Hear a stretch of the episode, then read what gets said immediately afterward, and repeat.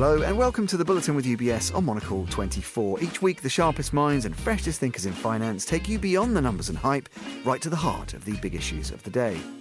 This week, we're going to meet another of the remarkable and inspirational thought leaders at the forefront of innovation that UBS supports and celebrates through its Global Visionaries programme. Today we're meeting Ajaita Shah. Ajaita is the founder and CEO of Frontier Markets, a social enterprise that empowers rural women with technology to provide people in some 2,500 remote Indian villages with last mile products and services, including clean energy, agricultural tools, and home appliances. In the week where we will mark both the United Nations Day of the Girl Child and the UN's International Day of Rural Women, the time is absolutely right to shine a spotlight on Frontier Market's work across rural India and to talk about the wider impact it can make both there and beyond. It's a great pleasure to welcome Ajaita Shah to the programme. Ajaita, welcome. And before we discuss the work of Frontier Markets in more detail, Maybe just give a bit of personal background almost first, Ajaita. Can you just tell us a bit about how how you ended up being how you ended up occupying the chair you currently occupy? What's your what's your sort of personal story to this to this point? Yeah, sure. So, you know, uh, firstly, as you can tell by my American accent, I was not born in India. So I was born in the US. My parents are originally Indian, but I basically post college or post university moved to India in 2005 where I was essentially working working with social enterprises that were in the sector of microfinance as an industry. So, microfinance, for those that are not familiar, was kind of the first, I think, interventions in financial inclusion globally that really focused on wanting to deliver loans and savings products to the poor. And they had done that through a gender lens. And so there were women that were essentially getting access to loans where they lived in a way that was pretty revolutionary and, and scaled across the globe. I particularly worked in that sector for about seven years in India, where I was essentially responsible for looking at how might we properly serve the rural customer beyond financial services. So you've gotten a loan, but what do what else do you need and how can we as a delivery platform provide those services for you? Because ultimately what we knew was rural customers while, you know, a massive market uh, we're also quite vulnerable. And given the challenges in healthcare and energy and infrastructure, in just regular day to day appliances, if we weren't supporting them beyond financial services, we weren't going to necessarily retain them as a long term customer. And so I launched a lot of interesting initiatives. I launched India's first micro health insurance product. We launched uh, initiatives under education. I even launched uh, what we would call the boom of, of cell phones in rural India, where it was Airtel and and Nokia uh, essentially packaged the products of a cell phone and, and a phone service to rural, rural customers at scale. Um, very exciting times, you know, spend seven years working in over seven states of India, which I think most people know, or could be equivalent to seven countries, and in over 5,000 villages, working with over 20 million rural customers, really helping launching a way for products and service companies to reach this rural customer at scale fascinating time to say. And also, I could say I was very lucky because I was the, probably a, one of very few 20 year olds that could say that, you know, you kind of launched um, new platforms and solutions for people at, at millions and created multi million dollar uh, business opportunities. All of that was fantastic and it was wonderful because it really gave me an opportunity to learn about rural India, which is a massive, massive market, right? 800 million people living in over 700,000 villages scattered made me it helped me also learn though the challenges of rural india and where rural families are essentially quite vulnerable when they do not have access to quality products and services. And ultimately the humility behind that right? Uh, how rural customers ultimately deserve dignity justice access to quality products and services.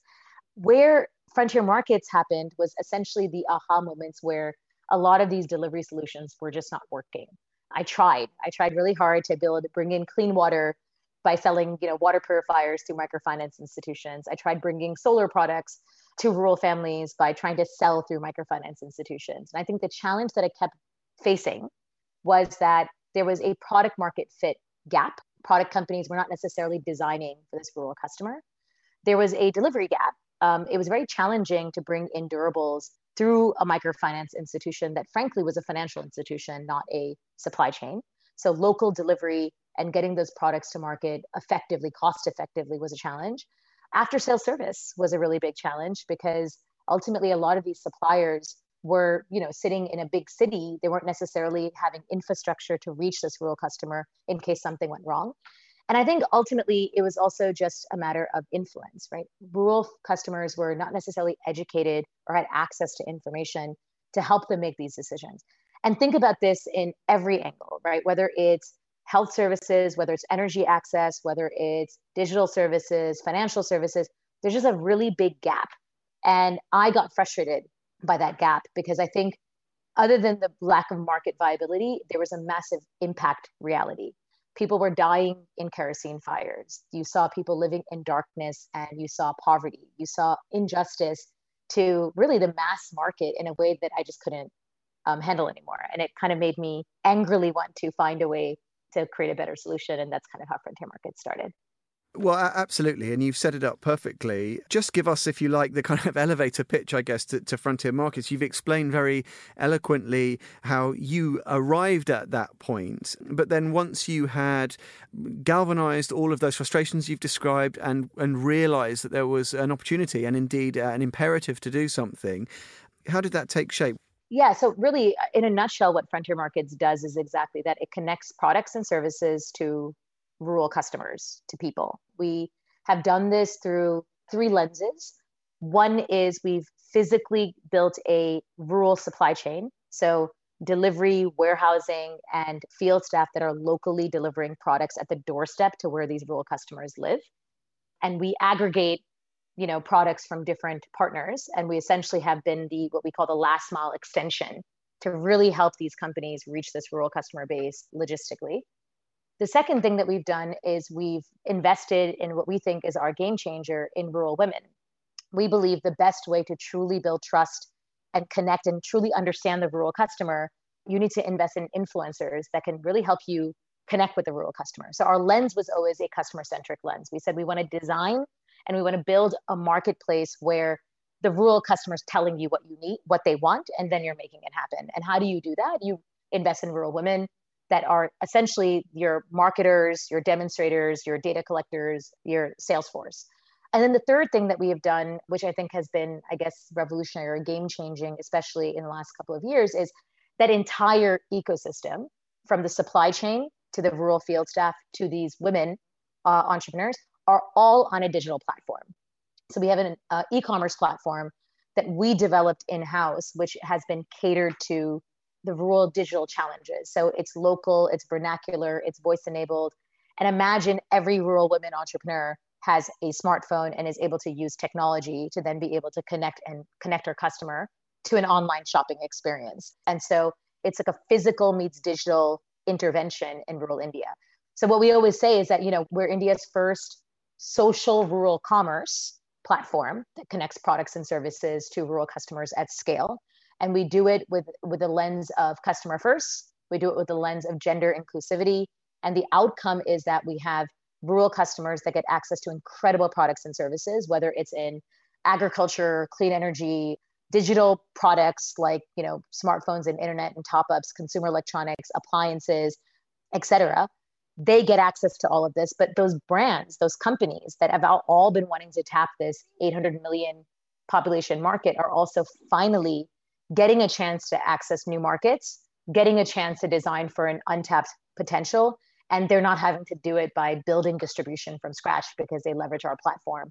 And finally, of course, our women entrepreneurs that we invest in quite heavily because we do think that the rock stars of this entire system, they earn money. They earn real money. And they're earning money through the sales, through the commission that they make. They earn money through the data that they collect. And they're able to actually really influence their ecosystem and their village, they're able to earn income to then be a front run center influencer of their family. And we see that as being a really powerful outcome on top of that. I want to ask you a little bit, Ajaita, about how this sort of fits into the bigger picture, by which I'm thinking of things like the United Nations Sustainable Development Goals and indeed these. United mm-hmm. Nation days, respectively, things like the Day of the Girl, the Day of of yeah. rural of rural women. Are those kinds of focus points, those kind of moments, if you like? I guess they are only moments, and you want to see concerted, continue action. But nevertheless, Correct. they must still be very important in terms of focusing people's attention and providing you and others that you work with an opportunity to really kind of blast out through the loud hailer yeah. the, the importance of the work that you're doing. Yeah, absolutely. You know, we're very appreciative of what the SDG platform can do for us on, on a global level, on a government level, on a business level, and of course on, on a community level. Because ultimately, you know, SDG 5, SDG 7, SDG 10, SDG 1, you know, they're all centered around the ethos of what we operate in, right? So we one of our biggest verticals that we focus on is clean energy and climate. And so, you know, we work on helping rural families get access to better quality solar appliances, which is a game changer for energy access and its effects on poverty and inequality. But at the same time, it's also, you know, uh, instrumental in looking at the effects that divest can have in climate change. When 100 million people aren't using kerosene, carbon reduction is massive.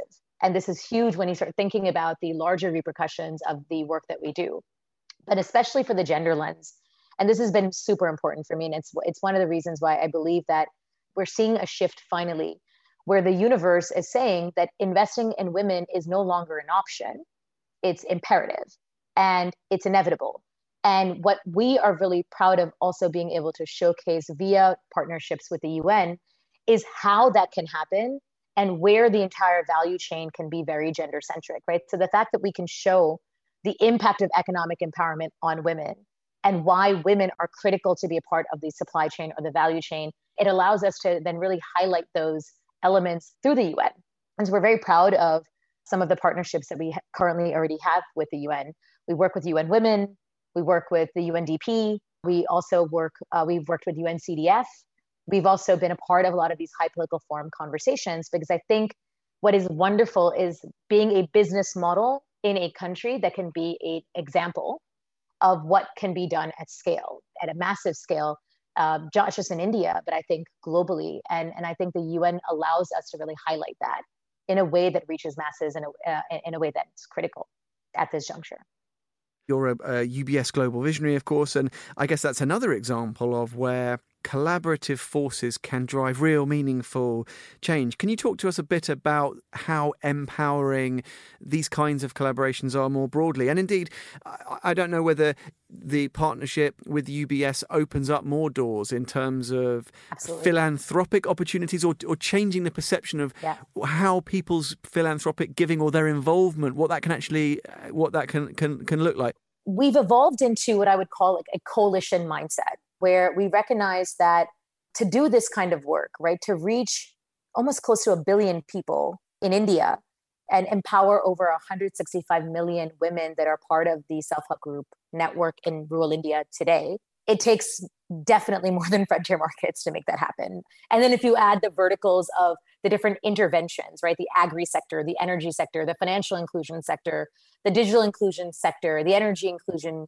sector, that's a lot of things to do right? And and so we we recognize we spend a lot of time seeing this value chain and understanding the roles that people play and who does it best and how do you then bring them on board so that it's a win-win coalition right? We have a shared incentive value structure. So the example i can give you that's very tangible is how we reach rural women and how we reach rural communities is not through us going directly and trying to just you know go into a village and build this from scratch we partner with grassroots community organizations. We partner with local nonprofits who have been spending decades working in these areas and empowering these societies and these communities and these women.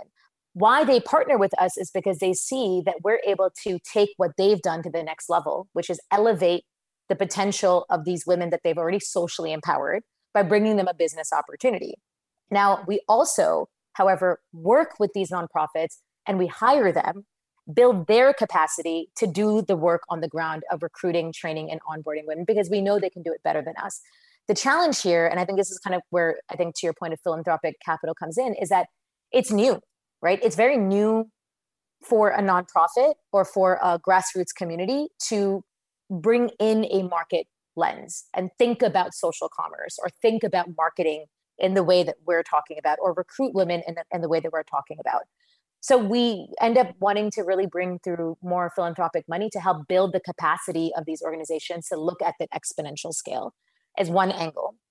Now the other angle of course is on the supply chain side which is of course our partners uh, our product companies. We work with a lot of corporates whether it's samsung or philips or unilever or others who essentially are the pioneers of designing great products. And bringing them to the platform is not just about serving their need, which is commercial of getting them business. That's the maybe incentive, but it's also the fact that they truly want to create better solutions for this large market. And they too have their own SDG responsibilities. And therefore, by partnering together, we're able to design better. We're able to co create. We're able to come up with better solutions at a better price point to really reach the masses. And I think that's really been a really powerful place to be at. But to do all of this, of course, we need to scale. Now, the scale up angle is is critical, right? Today, French, I mean, people applaud what we've done. We have 10,000 women entrepreneurs. We have about half a million customers, and we've sold almost 3 million solutions in the last three years, and we've done it profitably, which makes everyone seem so excited. And I'm like, yeah, but in India, that's not even 1% of the market. And so to reach that mass, partnerships have to evolve, which means that government comes in in a very different way. We start recognizing that, you know, even government does have a gender lens and has an intentional desire to create economic empowerment for rural women and reach their constituents, rural constituents, faster. They have fantastic infrastructure. So coming with government is a unique opportunity to then scale. Challenge is government does not necessarily want to put money into a new initiative that is market driven that they don't quite understand. So, again, how might we leverage blended capital, philanthropic money, as well as equity capital to invest in those pilots to de risk the fears that the government might have so that we can leverage the government scale to reach a million women entrepreneurs in the next five years, to reach 100 million customers in the next five years. And I think that's something we've been thinking about a lot where UBS plays a role, and this is why we're so excited, is because I think UBS helps us in all of this, right? Um, the other ma- major area of collaboration, of course, has been on the data side. The data, the M&E, monitoring and evaluation, but also looking at what data can do for customer insights and technology.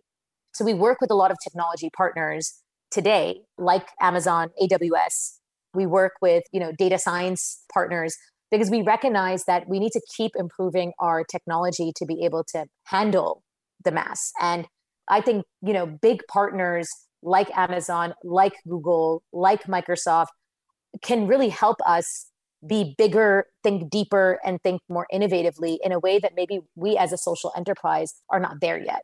And so when we became a UBS Global Visionary, uh, super excited for these reasons. We said, wow, like, can UBS platform introduce us to those philanthropists that are really interested in gender inclusion, are interested in systems change, are interested in blended capital and looking at exponential scale like what can the role that philanthropic money play to really take an initiative and accelerate it in a nonlinear way but also to work with ubs to say well there's a lot of skills and mentors that we can actually leverage to help us think more critically to prepare for that scale both on an organizational perspective as well as an industry perspective as a leader and lastly of course work with corporates that are interested in wanting to really be a part of what I think is going to be the biggest marketplace in the world. And in a way that's happening now. And, and how do we help the corporates also design for that, but also help them achieve their SDG goals as well? Because it's not just social enterprises that are trying to do this or nonprofits that are trying to do this, it's everybody. So, this is where we think that there's a unique opportunity to really design big and think wide and think deep and really look at it with a coalition or collaborative lens. When we look at uh, data, digital, technology more broadly, Uh, well, not unlike some of the questions I've already asked you, what, what are the what are the limits there, or is it more to say what kind of freedom does that does that offer? So we are super excited about technology and its disruptive role that it's played even in our own business, but we're also equally worried and and I think it's bringing up a really interesting question around how we need to place ourselves as social business. So what's been game changing is of course that India has really invested in digitization. And you know, today rural villages have access to internet connectivity, which is a game changer because all of a sudden smartphone penetration is happening at a different level. People are being able to go online and get exposed to more things out in the world. And how do we harness and leverage that to really start getting better data, getting better uh, ability to send communication and messages, and really connect with this massive market faster, which is so exciting. And I think that there's a lot of innovation that's coming into that space as well in terms of the role that voice can play, the voice that AI bots can play, the role that, you know, platforms like WhatsApp and Facebook and social media can play. So really exciting stuff. And I think we are we are in this epicenter as frontier markets, leveraging all of that in terms of our own digital marketing strategies and our connecting to our rural customers and collecting data. What scares me is when we don't when we don't understand the big gaps. Today, even though there are cell phones that are, have reached rural customers, like out of the seven people that need it in that family, only one has it, not all seven. And you can imagine women are the last to have it. And so ultimately, the, the digital literacy gap, the digital hardware access gap, all of these elements, I believe, is going to create another massive widening of disparity. And I think that's really where I'm hoping that we can work more again with donors to kind of start understanding how to make sure that gap doesn't get so wide that yet again people are left behind. And i think that that's something that i'm you know really critically thinking about a lot these days. Like what role can the googles and the facebooks and the whatsapps do with us in a gender lens perspective of ensuring that this gap doesn't widen further? And then lastly protection. Data protection consumer protection accountability. These things are still really big ethical questions that come in on a regular basis. And ultimately equity capital doesn't give you the space to dive into a strategy and protect in, a, in the same way. So is that public policy capital? Is that donor capital? Is who is that? And is there a space again for us to really look at those elements to make sure that we are also thinking about future safety and its unintended consequences if we don't look at it in the right way Ajaita Shah, thank you so much for talking to us. And that brings us to the end of this edition of the Bulletin with UBS, setting the agenda each week here on Monocle 24. You can find out more about the work of Ajaita Shah and her colleagues and partners in Frontier Markets. Visit Frontier Markets, that's frontiermkts.com now, or follow them at Frontier Markets, that's also spelled Frontier MKTS. For more about all of the global visionaries in the UBS programme, head to ubs.com now and search Global Visionaries. In the meantime, you can listen again to this and every episode, including our archive of other brilliant visionaries at monocle.com and across all good audio and podcast platforms. The Bulletin with UBS on Monocle 24.